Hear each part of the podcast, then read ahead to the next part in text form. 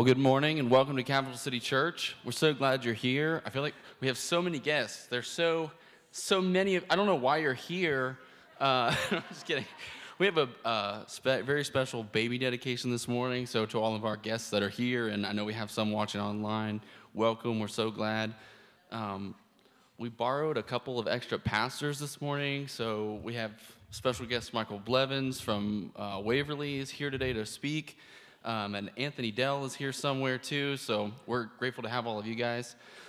Uh, we're going to get ready and worship in a second. Um, on the third song this morning, it's kind of our tradition here. Uh, you'll see some of our pastors and staff come forward to the altars. Uh, if you need prayer, please feel free to come forward during that time, and um, our staff would love to pray with you um, or just talk to you or whatever you need. So, we stand and worship with us this morning? Uh, just grateful to be in the house of the Lord today.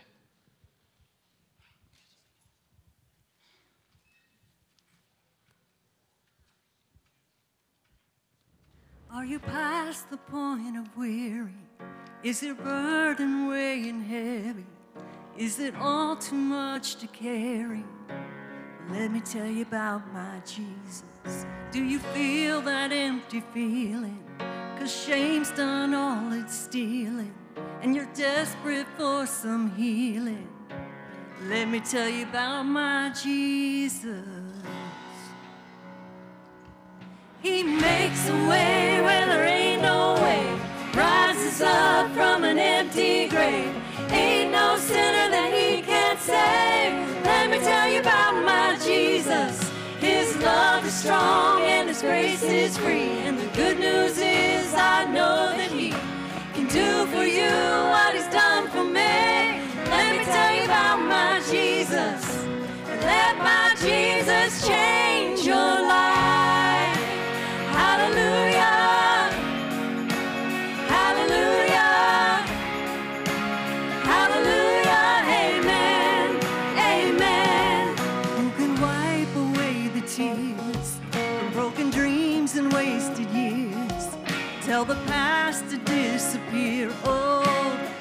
Tell you about my Jesus. When all the wrong turns that you would go and undo if you could. He can work it all for your good. Well, let me tell you about my Jesus. He makes a way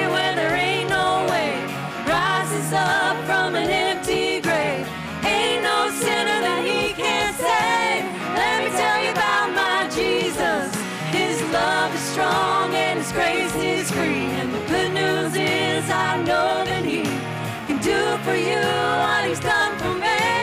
Let me tell you about my Jesus. And let my Jesus change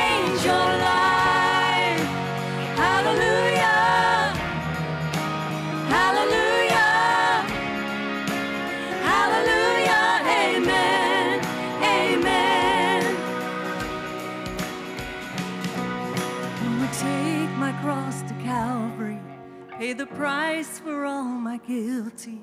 Who would care that much about me?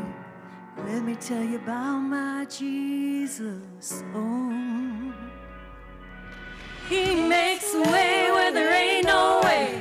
Rises up from an empty grave. Well, ain't no sinner that He can't save.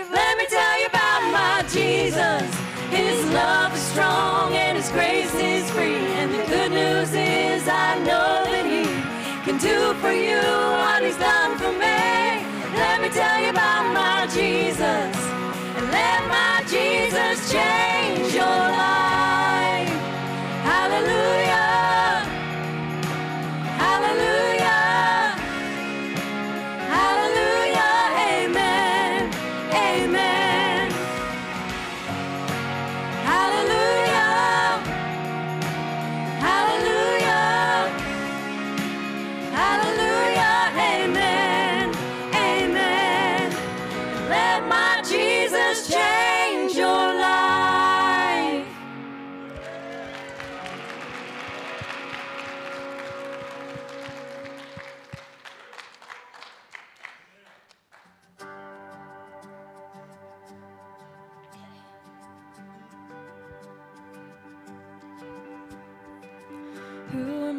that the highest king would welcome me. I was lost, but he brought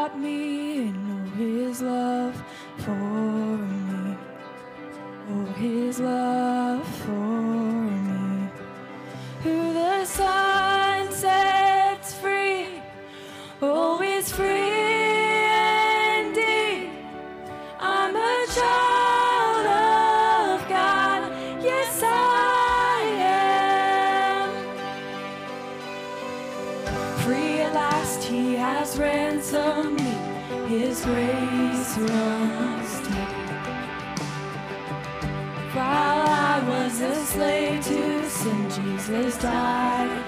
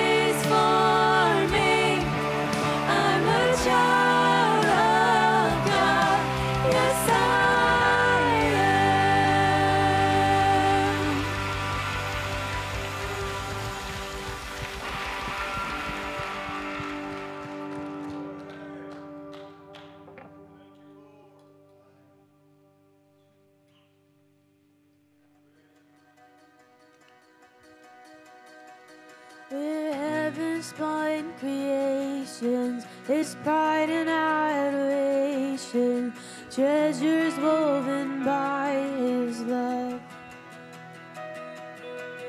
His careful hands, they hold us safe within His promise of calling and of destiny. Where heaven's fine.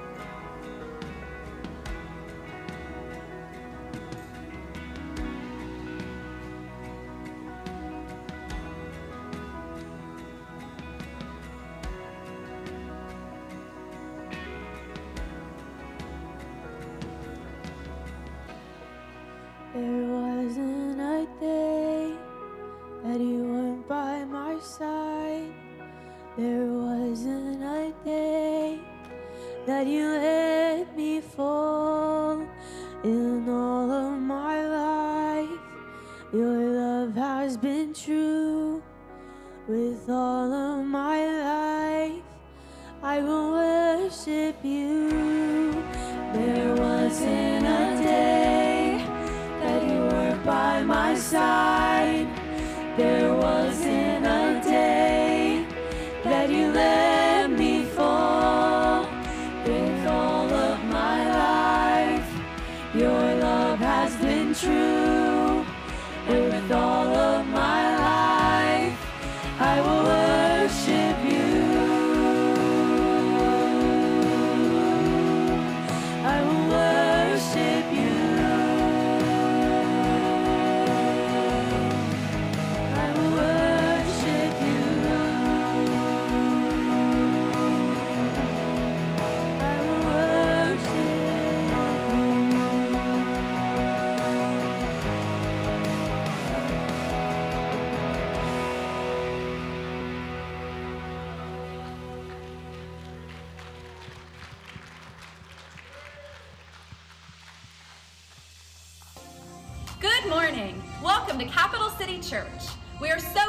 joining us here today. Please share your updates, praises, and prayer requests on the connection card in your bulletin and drop it in the offering when the ushers come around later this morning.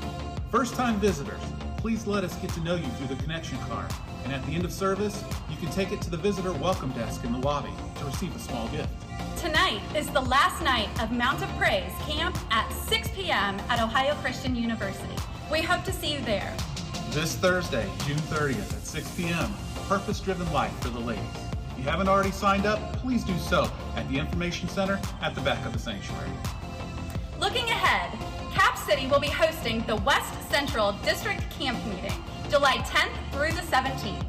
This will be an amazing week with the Global Mission Rally, Ladies Night, and Nightly Kids Camp. Be sure to grab invitations and invite friends and family as we come together as a church and district. More info will be coming next week. Thank you for supporting the ministries of Cap City Church. You can give online or by check or cash. See the back of the bulletin for more details. Please welcome special guest Michael Blevins with today's message.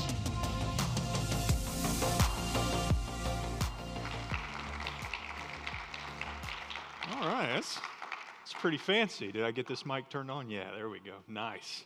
Some of you are thinking, who is this guy? We just got a new pastor. And so I'm very thankful for Jonathan. Actually, Jonathan and I go back a little ways. I knew his brother much better. He was actually my roommate um, in college back at OCU when they still had the trailers. Um, down over the hill. So Jacob and I, uh, whom I love, we, we spent a lot of time together, but Jonathan, uh, I knew him a little bit as well there. So I'm very thankful. I know it's not easy to give up your pulpit, um, especially when you first got here, but he said he was great with it. And so actually I'm here, um, and it, it's a great honor um, because I got a message a couple months ago uh, from Alyssa and Josh, and they said, Hey, I don't know if you knew we had a baby. And I'm like, Yeah, I saw. It's the coolest name in the world, Indiana Jones. Usually I forget the babies' names. Seriously, when I'm doing baby dedication, so I have to write them on my note cards in big, but I won't forget that one. And so Alyssa and Josh asked if I'd be willing to come and, and, and do their uh, baby dedication. And, and uh, you know, I'm a man, so I don't cry, but uh, it did bring a tear to my eye. Um, and so I was so thankful. So you guys can come on up. And so I'm here uh, to, to do a little baby dedication. And, you know, as they're coming, I just kind of want to explain a little bit about what a baby dedication is if this is the first time you've seen it or heard it. Um, I don't, you know, they were talking about they don't remember when the, the last one was done here. So I'm excited to do this. Um, baby dedication is uh, twofold. It's, it's, it's not an assurance of the baby's salvation. That, that is a choice in which we all have to make uh, in our own lives. But what it is, is for the parents to come up in, in front of the church and say, I'm going to raise this baby uh, in, the, in, the, in the love and admonition of Jesus Christ. And Deuteronomy, uh, you know, that's usually what you skip when you're trying to read the Bible in the year, but it's got uh, some really good stuff in it. Deuteronomy 6 uh, tells us, it says, Hear, O Israel, that the Lord our God is one. Love the Lord your God with all your heart and all your soul and all your strength. These commandments I give you today are to be on your hearts. Impress them on your children. Talk about them when you sit at home and you, when you walk along the road and when you lie down and when you get up. And that's Deuteronomy 6, 4 through 7. And Proverbs 22, 6, we know it. Uh, you know, it also tells us to train up a child in the way that he should go. Even when he is old, he will not depart from it. And so the first facet of a child dedication is the parents coming and say, We're going to do that. And they're going to answer some questions with, We do. But the second part is for you as a church body to understand how important and vital that you are in bringing up a child in the way that it should go. And so Hebrews uh, 10, 20, 10, 24 and 25 says, And let us consider how we may spur one another on towards love and good deeds, not giving up meeting together. That might be the pastor's favorite uh, verse in the Bible. Not giving up, not forsaking the fellowship, right? As some are in the habit of doing, but encouraging one another and all the more as you see the day approaching. So, not only is this for Josh and Alyssa to come and say, God, we are presenting Indiana to you, but it's also for you as a church to say, you know what? It takes a village and we understand it. And we know that Satan is working as hard as he can to get the little ones. And we are going to combat that by being good Christians and a good church family uh, for this child uh, to be raised up in. So, I will have some questions for you as well. And I want you to think about them as I am asking them to you. But first, we'll start with Josh and Alyssa. So, as parents, God has entrusted you with a magnificent responsibility of guiding your child as he grows. Do you lovingly accept this responsibility? If so, answer we do. God has given you this gift of this child that you love and that you hold. Will you protect and nurture him? As Deuteronomy 6 proclaims, you shall love the Lord with all your heart, your soul, and all your might. You shall teach uh, diligently to your children as parents, will you dedicate yourself to teaching Indiana the ways of Christ? If so, answer we will. Being a part of a church body is vital. It focuses on God centered worship, gospel expansion, biblical teaching, and joyful service. Will you too dedicate yourselves to involve Indiana in God centered worship? Will you teach him uh, how to share the gospel and model how to do it?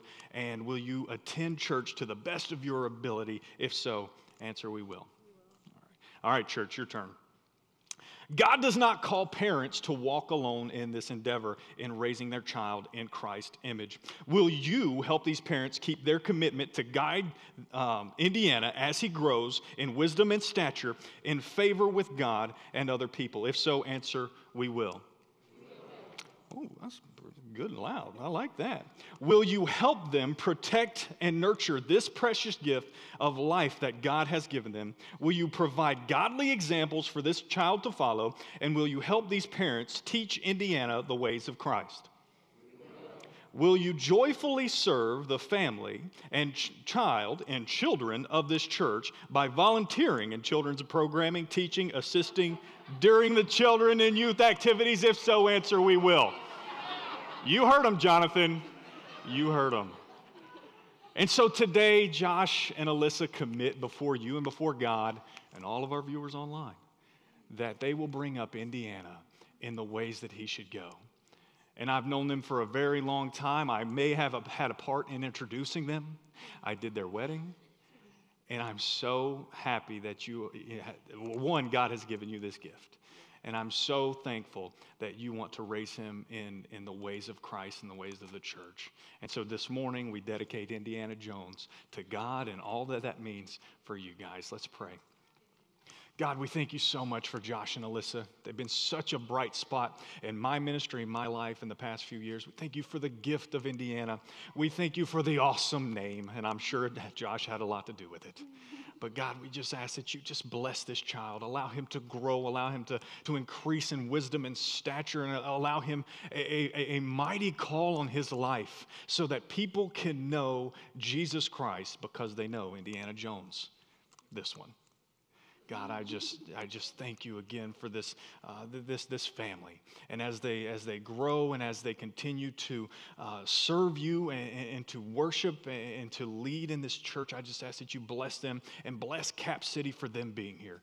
And this morning, God, we dedicate Indiana to you. In Jesus' name we pray. Amen. Amen. Bless you guys. Here is your official certificate of dedication. Good.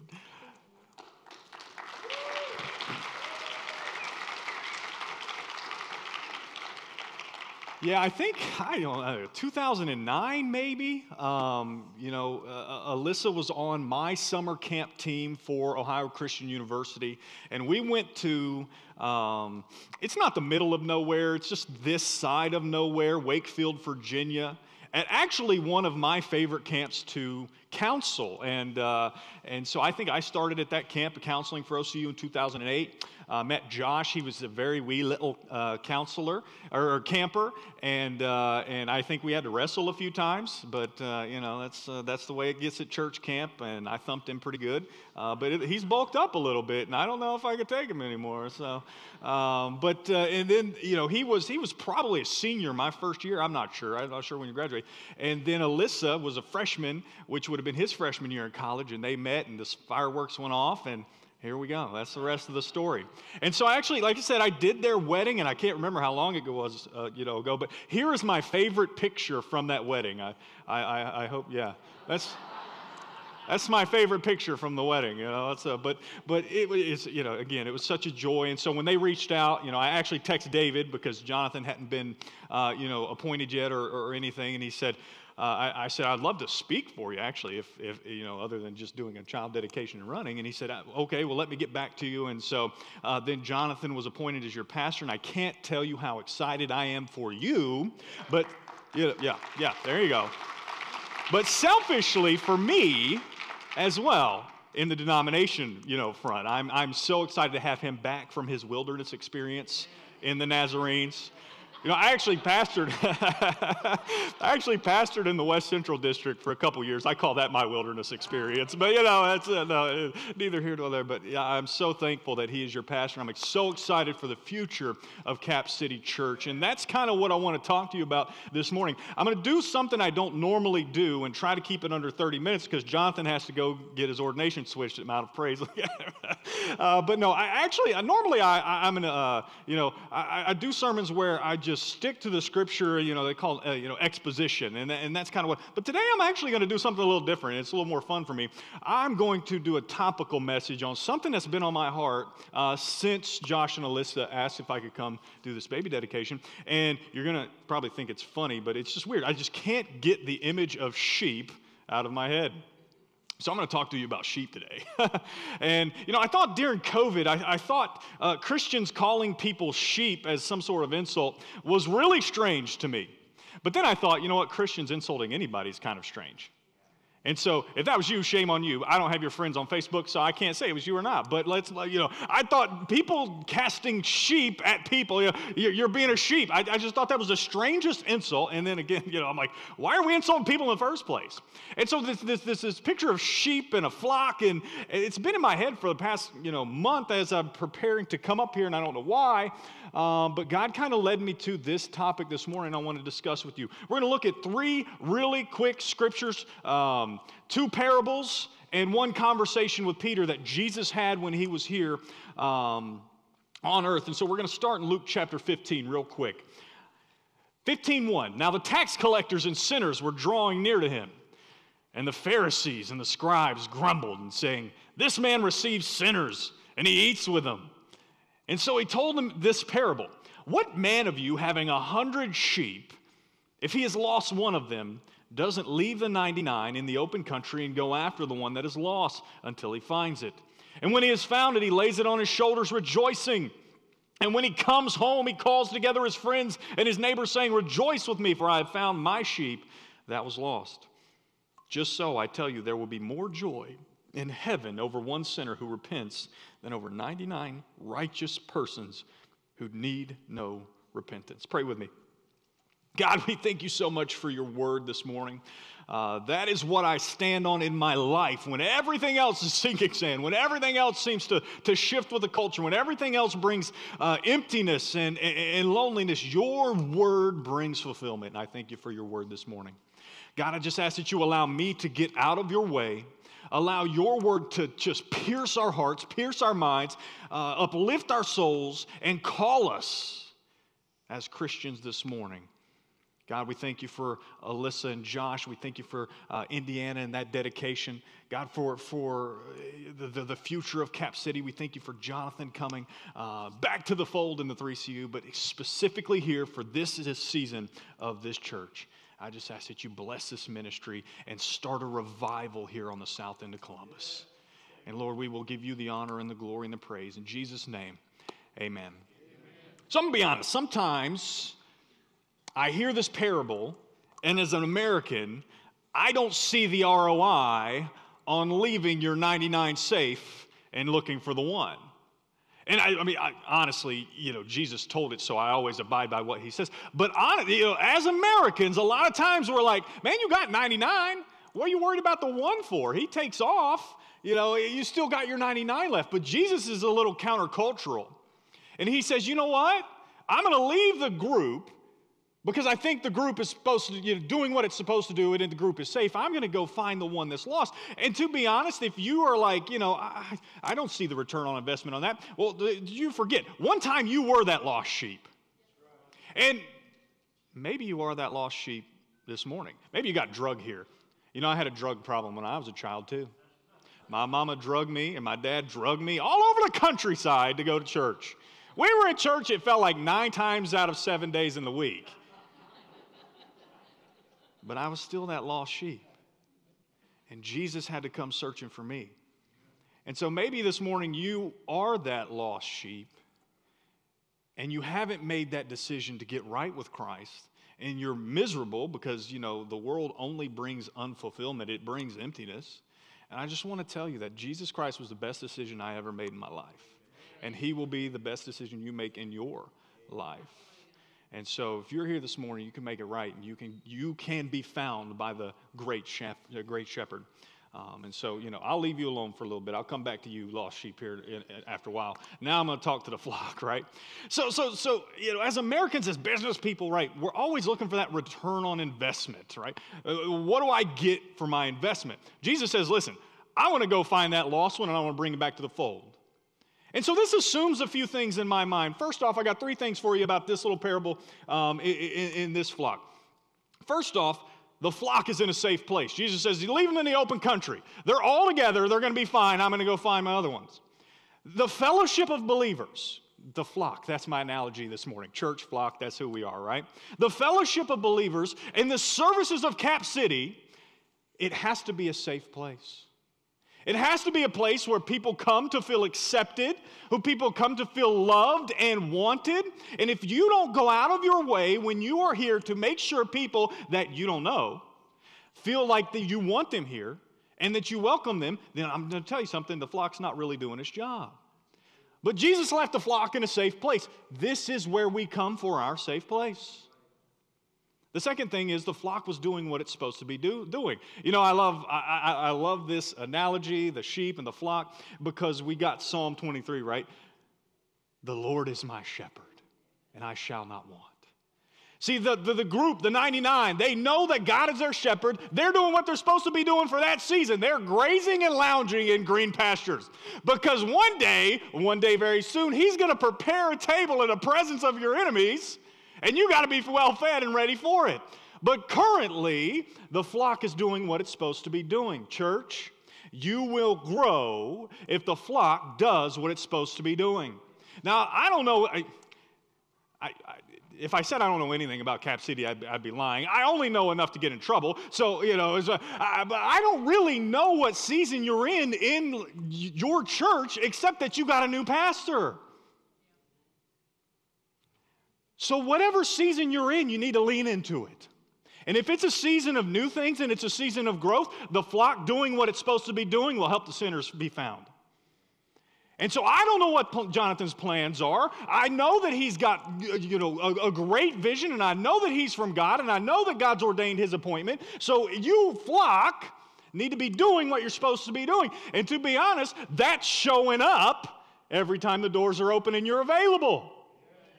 Because if you don't want to, you know, get ate by that wolf out there that Peter talks about, that roaring lion, you got to be together with the flock. So the flock's doing what it's supposed to be doing. The only way that you can reach Cap City, your redemptive potential, and that's what it's all about.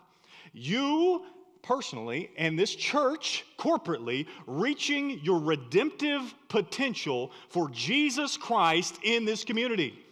It's not about, you know, that's what I tell my church. It's not about growing so that I can say I grew a church and I can write books and make millions of dollars off of here's how we did it. That's not what it's about. I want to see lost people saved. I want to see addicts released from their chains and released from their oppressions. I want to see marriages healed and redemption come to people that hadn't before. And so if the flock is doing what it's supposed to be doing, that can happen. And so you need to reach your redemptive potential by doing what the flock is supposed to be doing. And the third thing is the flock is better when the lost sheep is returned. You want revival in this place? See lost people come to Jesus because that's what it's for.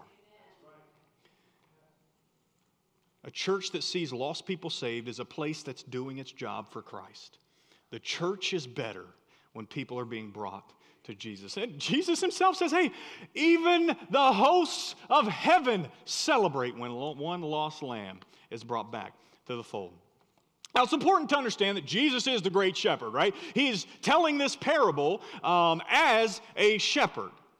But I want to also, you know, highlight this morning that it's not only the shepherd's job to lost hunt or to, to hunt lost sheep.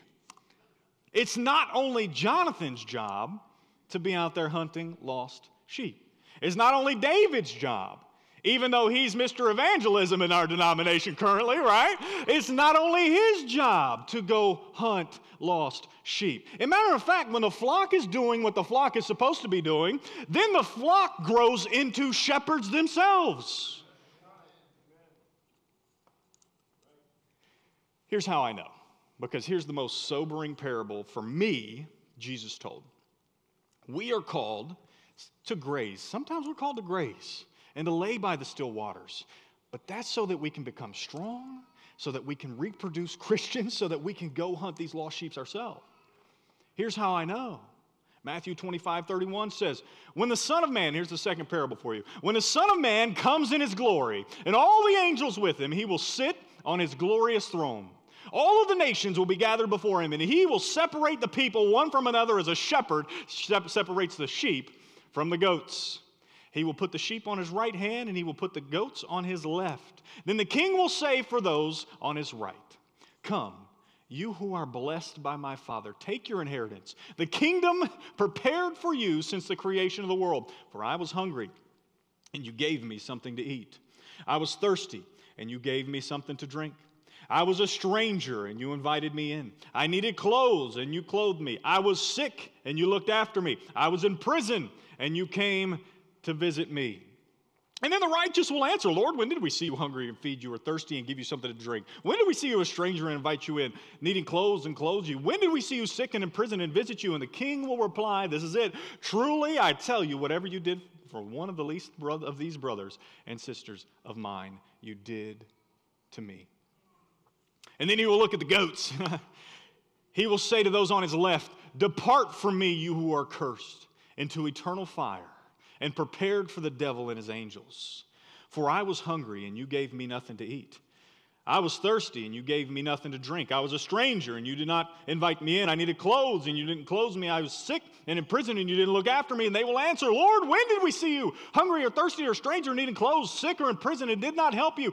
Truly, Jesus says, whatever you did not do for the least of these, you did not do for me. I do want to point out this morning that you are an eternal being. Well, from your conception, you became an eternal being. now, this body, not eternal. And, you know, to be honest, praise the Lord. Because as soon as I hit 35, it started doing weird things. I, David saying, just wait. but, but you have a soul down in here that you can't measure, that you can't find, you know, that will live eternally. All you got to be thinking about is destination, destination, destination. And so he looks at the sheep and he says, Good job, because you served me when I was at my lowest. And they said, What are you talking about? He said, Whatever you did for the least of these. See, as the flock, we're supposed to be doing what we're supposed to be doing. We're supposed to minister to people who need the love and grace of Jesus. And I tell it like this even if they never darken the doorposts of our church, even if it's, it's not going to uh, make our flock larger, it's your job to share Jesus in your immediate circle of influence. And Jesus says, hey, man, there's going to be a group. They may know my name, they may have went to church, but they didn't, they didn't raise a hand to help. James, his brother, says it like this What good is it for someone to come show up naked and you say, Go be blessed? Without lifting a hand, right, to, to help them in, in their troubles. That's the Blevins paraphrase. It's not very good, but you know, that's, that's pretty much what he says. He says, that faith is useless. That faith is worthless. It is every professing Christian's job to share the love and hope of Jesus Christ. And not only to the people who meet our standards, not only the people who might look like us, think like us, and you know, vote like us, but to all to the least of these, from the top to the bottom. Church, if you want to see Cap City reach its full redemptive potential, it's going to take each one of you loving on the least of these and looking for the lost sheep. Well, that's what we pay the staff for. that's backwards. They're here to minister to you and help grow. They're here to shepherd, absolutely.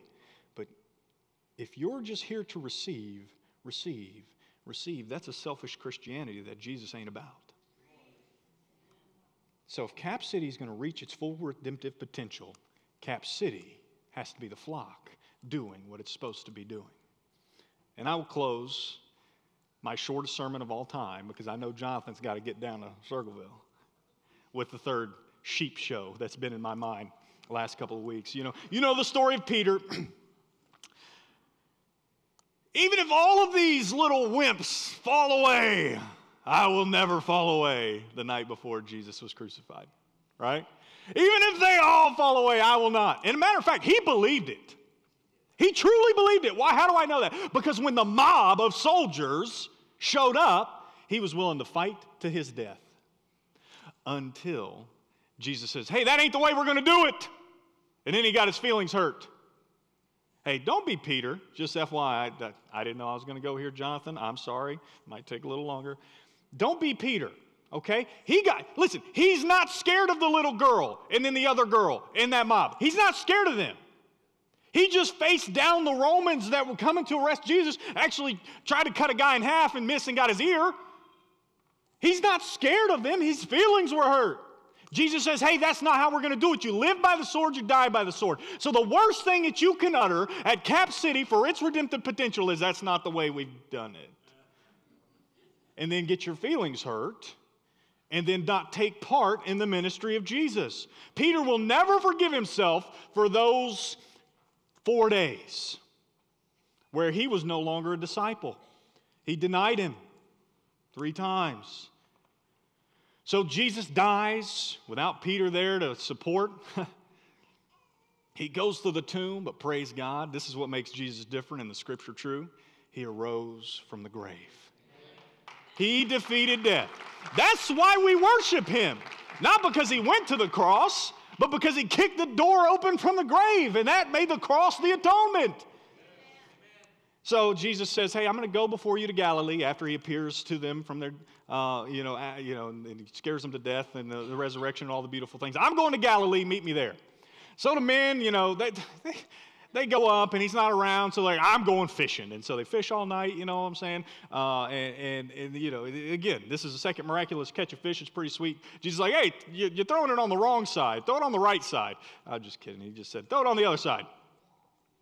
And then just all of a sudden, the miraculous fish, you know, just uh, another catch. And, and, Peter's like, it's the Lord. And so he throws off his overcloak, he, or throws it on, one of the two, jumps in, swims to shore. Jesus has got the meal prepared, and he sits and has a meal with his disciples. And at the end of that meal, in John chapter 21, Jesus asks Peter these questions. See, he's not a disciple currently, he denied him three times. Jesus wants to restore him to his discipleship. And so in John 21 15, he says, when they had finished eating, Jesus said to Simon Peter, Simon, son of John, do you love me more than these? I imagine that stung a little bit, knowing that Peter, who's a lot like me, just opened his big mouth, even if all of these fall away, I will not fall away. Jesus says, Peter, do you love me more than these? He said, Yes, Lord, you know that I love you. And Jesus says, Feed my lambs. And then he asks him again. Jesus said, Simon, son of John, do you love me? And he said, Yes, Lord, you know that I love you. And Jesus said, Take care of my sheep. And the third time he said, Simon, son of John, do you love me? Peter was hurt because Jesus asked him the third time. Guess what? He denied him three times. He might as well ask him three times, right? And here's the cool thing about Jesus it really doesn't matter how many times you've denied him in your past life, he's always willing to take you back into the fold. The third time he said to Simon, son of John, Do you love me? And Peter was hurt because Jesus asked him a third time, Do you love me? He said, Lord, you know all things. You know that I love you. And Jesus said, Feed my sheep. You know, I'm, I'm going to have to admit, I am from a holler in the middle of the northern western point of North Carolina. I'm just a straight hillbilly. You wouldn't, you couldn't tell it because of my accent. I've, you know, I've lost it. If you heard my mom speak, you'd understand. I didn't know a lot about sheep growing up. Like we have sheep around, but really we have two crops and it's Christmas trees and tobacco. Like we, we don't really harvest or, you know, have flocks of sheep. And so I didn't really know the intricacies of sheep. And so when I get to this and I'm studying this, I'm like, well, is the lamb different than a sheep? So I had to Google it. It's like, hey, Google, what's the difference between a lamb and a sheep? There's no difference between a lamb and a sheep except for one thing age. Lambs are young, lambs are children, lambs are babies. You know, I don't think it was an accident that Jesus first command here to Peter was feed my lambs, take care of my children. Now, I haven't talked to Jonathan about this, but I'm going to tell you how I minister. We, me, my wife, my ministry team, I unapologetically minister to young families. I unapologetically minister to young families. Now, here's why. Twilighters, older folks, retirees, they've always loved me. I don't know why. They've always loved me because I love them. But if I ministered only to you, if you're in that group, you'll be blessed, and we're going to leave behind the lambs. If I minister only to my millennial friends, right, then they will be blessed, and some of my, you know, twilighters will be blessed. But, you know, to be honest, we're, I don't know. But when you minister to those young families, the entire church is blessed. The entire church is blessed. And so I, I unapologetically minister to young families. I've got babies at my church coming out my ears. We've done three baby dedications since I've been there, and I forgot most of their names. That's why I don't hold the baby during the baby dedication, because well, first off, I barely even enjoy holding my own babies. Um, but no, sir, uh, uh, I'm afraid I would drop them, honestly. I didn't play football. I was more of a baseball player, so if I had a glove on, I might feel more comfortable. But we, we got kids coming out of our ears because we're ministering to the young families. And here's why because Jesus left the 99 because the 99 knew what they were supposed to be doing and they were doing it. To minister to the lost.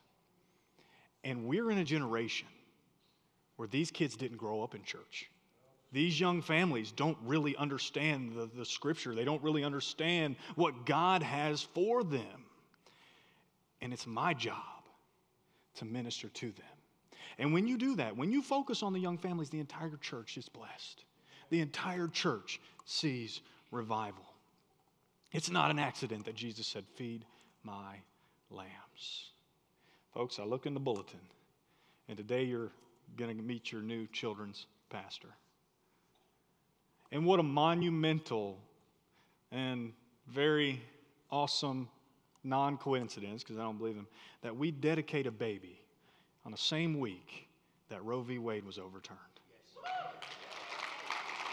Now, I'm, a, I'm, I'm gonna share this, and, and, and I probably won't get any applause for it. If the church, if the flock had been doing what the flock was supposed to be doing in the 40s, 50s, 60s, and 70s, Roe v. Wade would have never been a thing.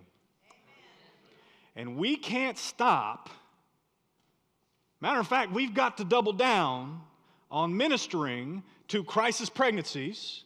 We've got to double down on ministering to our nursery age and to, to, to single mothers and to single parents and in solo income homes. We as the church have to do better. Because spitting out on Facebook that, you know, ba- you know uh, uh, all of the things that I've seen over the past, that ain't it. We've just got to do better in ministering to the people that find themselves in these situations. Because guess what? If we're all honest with ourselves, it could have been us. So, today you're going to meet your new children's pastor. And I want this to ring in your ears feed my lambs. Yeah, and then he said, you know what? Feed my sheep. Some of you are going to be called to adult ministry. Some of you are going to be, be call, uh, called to, to go to your career and just be Jesus to people. And that's what it looks like. Take care of my sheep, feed my sheep, because that's what the flock does. We as Christians need to do life together in Christ so that where the flock is supposed to be is where it's at. And it has to be more than Sunday mornings. It has to be more than, you know, Wednesday nights. It has to be a lifestyle of being a sheep to the great shepherd. So then we can become shepherds of our own. The worship team's coming now. I want you to understand this. Satan is out to get anyone he can get. Peter tells us he's walking around, crawling around, like a roaring lion seeking whom he may devour. He has one thing that brings him joy. He knows the end is near. He knows he loses in the end. But he wants to hurt God by taking his creation, which is in his image, as uh, away from him as much as he can. And he's working hard to do it. His demons are working hard to do it. Young or old, it doesn't matter. But the young are so much more susceptible to his ploys. Shouldn't we work equally as hard to introduce them to Jesus? Let me tell you something, and again, probably won't get a lot of applause for this. American Christianity is some of the most selfish Christianity in all the world. We sit and we intake and we intake and we intake. And if the worship team hits the wrong key, uh, if the pastor, you know, preaches from the wrong uh, version, uh, if he, he, says something I don't agree with, it's a him problem, not a me problem. But all, you know, all apart from that, if you just sit and you sit and you intake and you intake, guess what? And you don't minister out of that cup, that's selfishness. I'll put it another way. How much do you have to hate someone to not share the gospel and know they'll go to hell if they die? Shouldn't we work as hard as Satan to teach people Jesus, to show people Jesus? Shouldn't the church building be the place where the harvesters come to graze and lay by the still waters? Shouldn't it be where we come and be edified and worship God together? Shouldn't it be a place where sinners can find help at the altar, but so can the righteous, so can people who are struggling in their life? Shouldn't we come here and all of a sudden we leave this place overflowing so that we can spill on everybody in our circle of influence? That's what it looks like to be a disciple of Jesus Christ. But the problem is, last couple decades in America, I don't think the flock wants to go to work. I think the flock is per- perfectly happy grazing inside the walls of the church. We're called to grow from lambs to sheep, to sheep to shepherd. Each one of you have a call on your life. And if you profess Christ, you're to be an evangelist.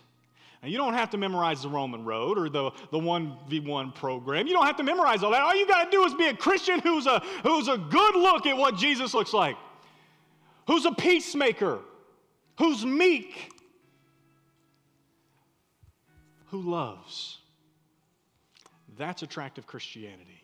And that's a flock that will multiply. We got to feed the lambs and help them become sheep.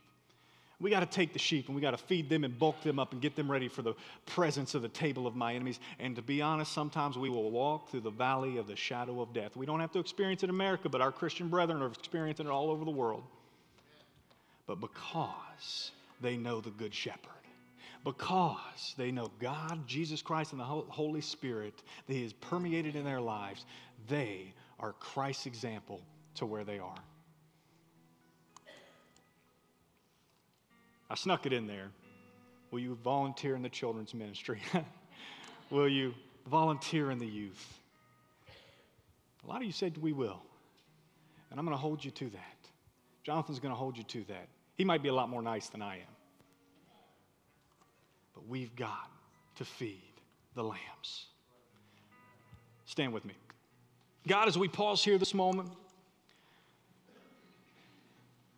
I don't know why you brought sheep to my mind, but I pray that, uh, that it spoke to the hearts of this church this morning. And whatever season that you have for them on the horizon, God, I pray that it be a season of growth. I pray that it be a season of revival. And I pray it be a season where people see you. They meet you, they turn it all over to you, where people are saved and people are sanctified, to where a revival starts on the south end of Columbus. Not so that Jonathan's name could be praised, not so that Cap City's name or Dave's name could be praised, but so that your name can be praised. God, I want, to, I want you to move heart to heart this morning and challenge, uplift, convict, encourage, edify, call. Chair to chair this morning, God, speak to us individually. God, if somebody knows that it's, it's a talent of theirs to help and to volunteer, God, challenge them to volunteer, challenge them to get involved.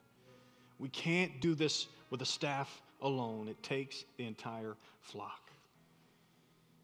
God, help us to feed the lambs so that they can become sheep. Help us take care of the sheep, to bulk the sheep up, to, to, to, to show the, the, the sheep where they should go, so that then they can turn into good shepherds like you. God, I want Cap City to reach its full redemptive potential for you. And the only way that happens is everybody row in the same boat, everybody, pull, everybody pulled in the same way, led by your Holy Spirit. And I just pray that you pour out your Holy Spirit on this place and you make it happen. Help us to be receptive to your call, to your direction, and to your love. Help us to be your image when we're out and about in our lives and our circle of influence. And we would give you the glory, the honor, and the praise. In Jesus' name we pray. Amen. Thanks for having me this morning. Let's worship.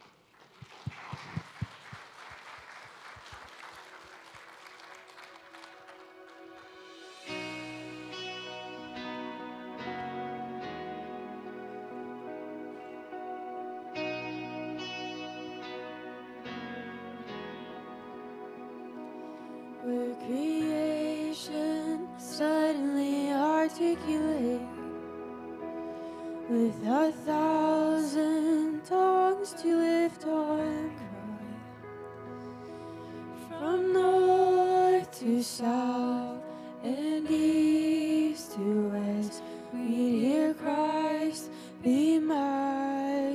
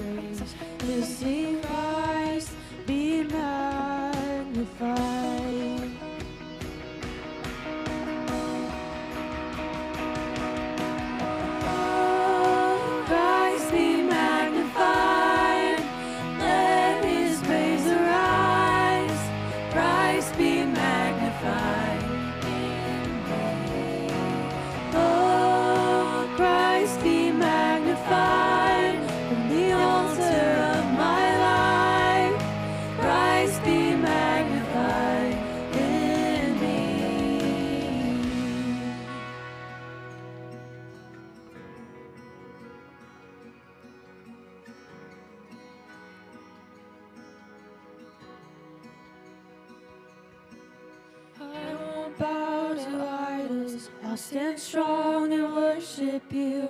And if it puts me in the fire, I'll rejoice because you're there too. I won't be formed by my feelings. I hold fast to what is true. If the cross brings transformation, you can hang me there with you. Cause death is just a doorway into resurrection life. If I join you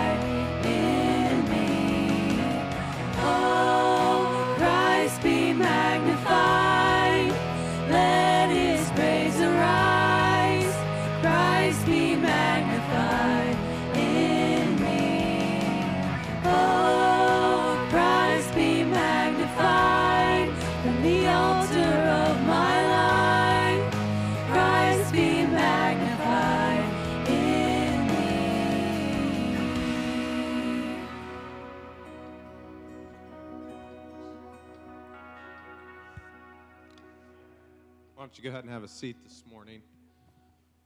Um, this is only my fourth week here, and I'm sure some of you were surprised to see a guest speaker this morning, but you'll have to know.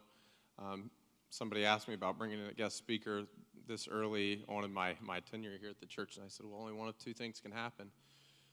They'll either preach a great message, will be anointed by God, or they'll do a terrible job, and you'll be thankful that I'm here next week, right? I think we saw the previous this morning. Why don't we give Michael a hand today?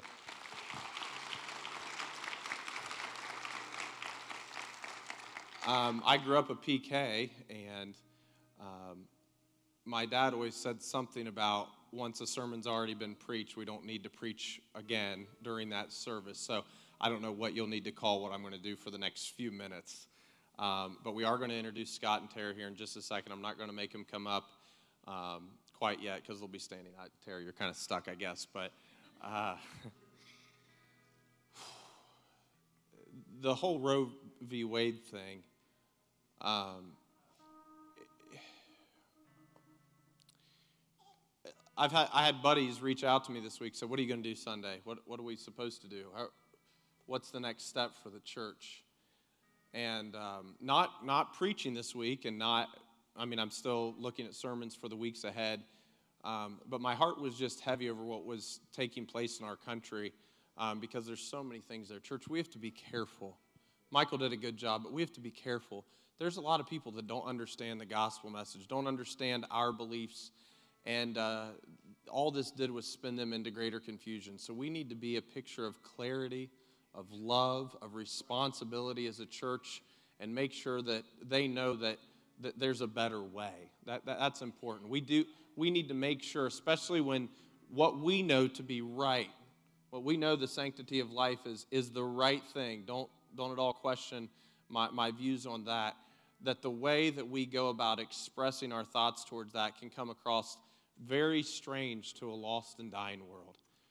Um, I just had this thought, and I again uh, don't don't misconstrue what I'm saying here. I believe with all my heart that for all the aborted babies over the years, I believe every single one of them uh, is in the arms of Jesus today. I do believe that. That's that's a big deal. I say, I say don't misconstrue that because I could see where the enemy could get in there and maybe make a mother feel like, I know that'll be the case, so this is the better decision. That's not the case. But the scriptures, and, and there's some tough verses in, in Revelation and about end times, the scriptures talk about a time when it'd be better if babies weren't born because the world will be so evil.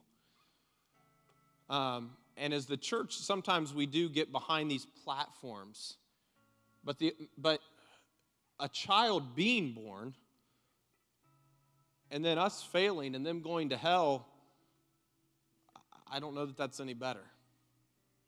I, I don't know. Well, I, would have to say it's worse, right? If we're just trying to reason the thing out here, it, while it's a horrible travesty anytime a, a, a baby is aborted, the idea of, of, a young, of, of a child coming to an age of accountability and not accepting Jesus as their Savior, we're eternal beings. Michael said it, it's a big deal. It's a big deal. I thought about doing this. I won't do it to you because honestly, I know it would be a little bit embarrassing this morning. I was going to say if you've if you've personally led somebody to Jesus Christ in the last year to raise your hand, but I'm not going to have you do that because I know what statistics tell us, and we all know that the majority of, of us have not. There's something they call the 414 window, and it tells us that 85% of people give their life to Jesus between the ages of 4 and 14. So if the thought of just thinking you might have been left out and not leading someone to Christ in the last year bothers you at all, there's some people that are ripe for the picking, and they're ages 4 to 14. On my first Sunday here, we had 191 people. I don't know how much of you know what our attendance is like or what stats look like. But what I was told is that on Sunday morning, there were 150 people represented in the sanctuary and 41 in the children's ministry. Did you know that's about the average size of a 3CU church? You see, working in the children's ministry doesn't mean that you meet your volunteer requirement. It doesn't mean that you help keep the back end going while we do our thing in here. That's a church. That's bigger than a lot of our churches in Columbus, in the Christ and Christian Union. 41 people. That's, that's a lot. And they're the most they're the, they're, they have the most potential to give their life to Jesus. We get hard hearted. You know, really, that's what happens. That's why that percentage is so big. Because once we get to a certain age, man, you all know, you deal with family and, you know, different ministries in the church, we, we get a little difficult to sway.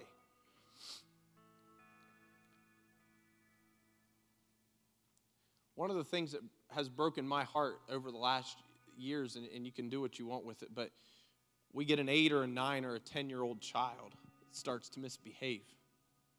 We need to try different disciplinary action. We need to talk to the doctor. They need to see a counselor. Maybe we need to see if they need to be put on medication. And I was a radical thought. I was having this conversation with them the other day. But did you know that if a nine year old gives their life to Jesus, their behavior could change? I'm ser- I, I mean, I, I'm being so serious, and I hope this doesn't sound kind of redundant to any of you, but I'm saying we try to come up with all these reasons today to diagnose people with these shortcomings and these disorders, and they need to have their lives transformed by the power of the Holy Spirit. And it works for kids. We get as adults, and I, I, don't know if we forget about that. I remember I gave my life to Jesus when I was five years old, and I still did a lot of childish things. But I also remember the influence of the Holy Spirit on my life that made me have a hunger and a thirst for the things of God. It still made me want to do more right things than wrong things. It made me have a spiritual awareness that I don't think I would have had. I know I wouldn't have had because it says, Before I come to Christ, I'm dead in my sins and my trespasses. And it's almost as if we expect that 30 or 40 kids are supposed to give their lives to Jesus at vacation Bible school or during Awana during the summer, but we only celebrate when an adult does it at an altar.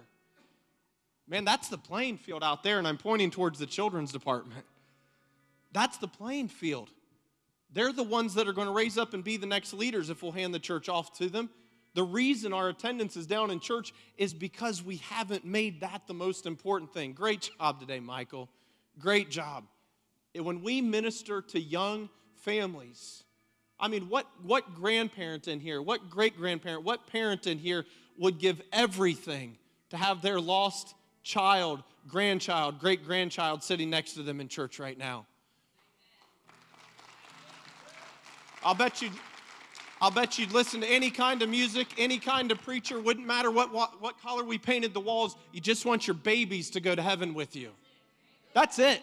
That's all I'm here for. That's it. Wesley, Luke, and Ben. I love all the rest of you, but it's them first. I want them to go to heaven with me. I'm so glad that we're at a church that I, I do. I think, I think Cap City does care about our children, but we could use more help. And I'm going to have Scott come up here and, and, join Tara. And I know a lot of you know them, most of you know them. Um,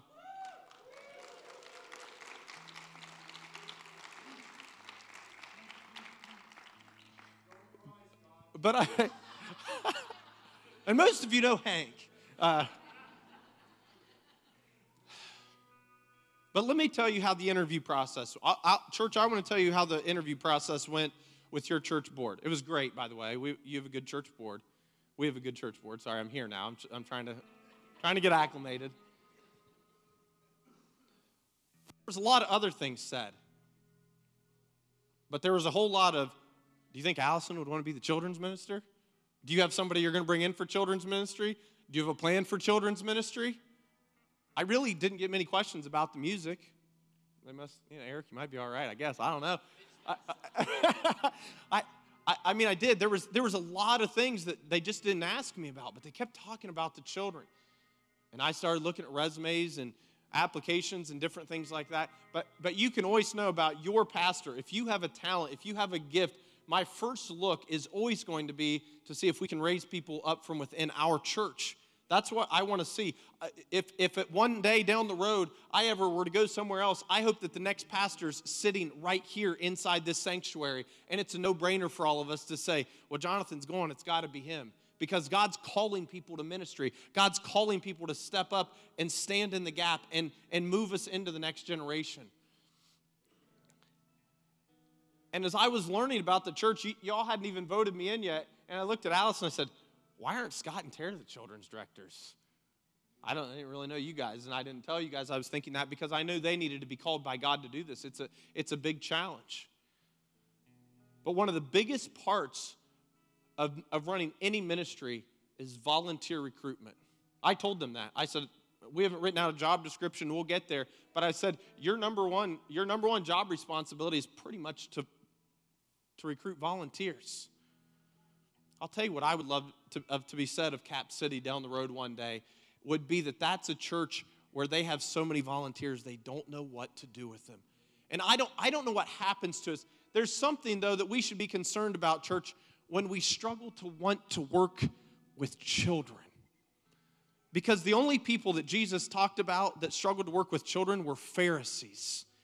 And so when you're trying to identify yourself with who you are in the scriptural story in the Gospels, Jesus said, These are the kingdom of God. The last Sunday at my first church that I ever pastored at, on Easter Sunday, I brought in a guest speaker, and me and Allison went and worked in the children's church. Because we wanted to show people that that's where we believed the church needed to have emphasis. And, church, all these things that we say we want, they take they take work. And, and Mike talked about the staff, and, and we want to be there for you. We want to do everything we can. But really, our job as a staff, some of you might disagree, but this is my philosophy, is to equip you to do the work of the ministry. I equip you, and then you go out and bring in others, and we equip them, and we keep going and going and going. But you can know that revival is going to break out as we focus on those kids. I, maybe we'll need to paint a few walls. Maybe we'll need to change this or that. I don't know. But the number one thing we'll need is some people that'll just love on kids, that'll just love on kids and teach them the stories of the Bible and believe that them coming to a saving knowledge of Jesus Christ is the thing that will make the biggest difference in their lives and in their lives of their families. When little kids come to school, or come to church, when little kids come to church, their parents come, their parents start sitting on Bible studies, their grandparents get excited about it, they start telling other people about our church. It is the key to revival. So when you ask, it, well, we, we'll bring in Jonathan, we like Jonathan, he's a good preacher. Well, I, I, that's fine. We'll, we'll pray more. That, that's good too. But it means putting feet to our prayers, and it means loving on kids. And Scott and Tara have stepped up, and they're accepting that role. But I said something to, I, I forget how the conversation transpired. I think I asked Scott and Tara, I said, hey, can you be in the service this Sunday so I can talk about you to you, put you in front of people? And somehow it came up that Tara has been working in the children's church for the last nine weeks. That's not good. Well, we paid her to be the children's director. No, no, no. We paid her to help direct people to volunteer with the children, right? That's what we're doing. And so we've got big things coming up. It's the middle of summer. It's hard to get things going during the summer. I, I know that. But they had a training this Wednesday.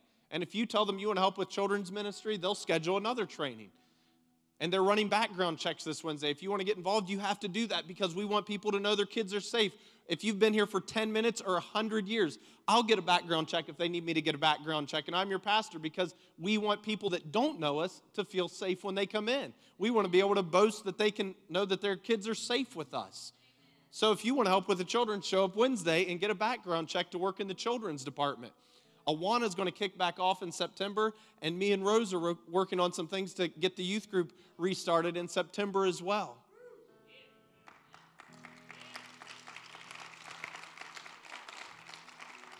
Right? So every single person that's clapping their hands right now is going to help out with children and youth ministries.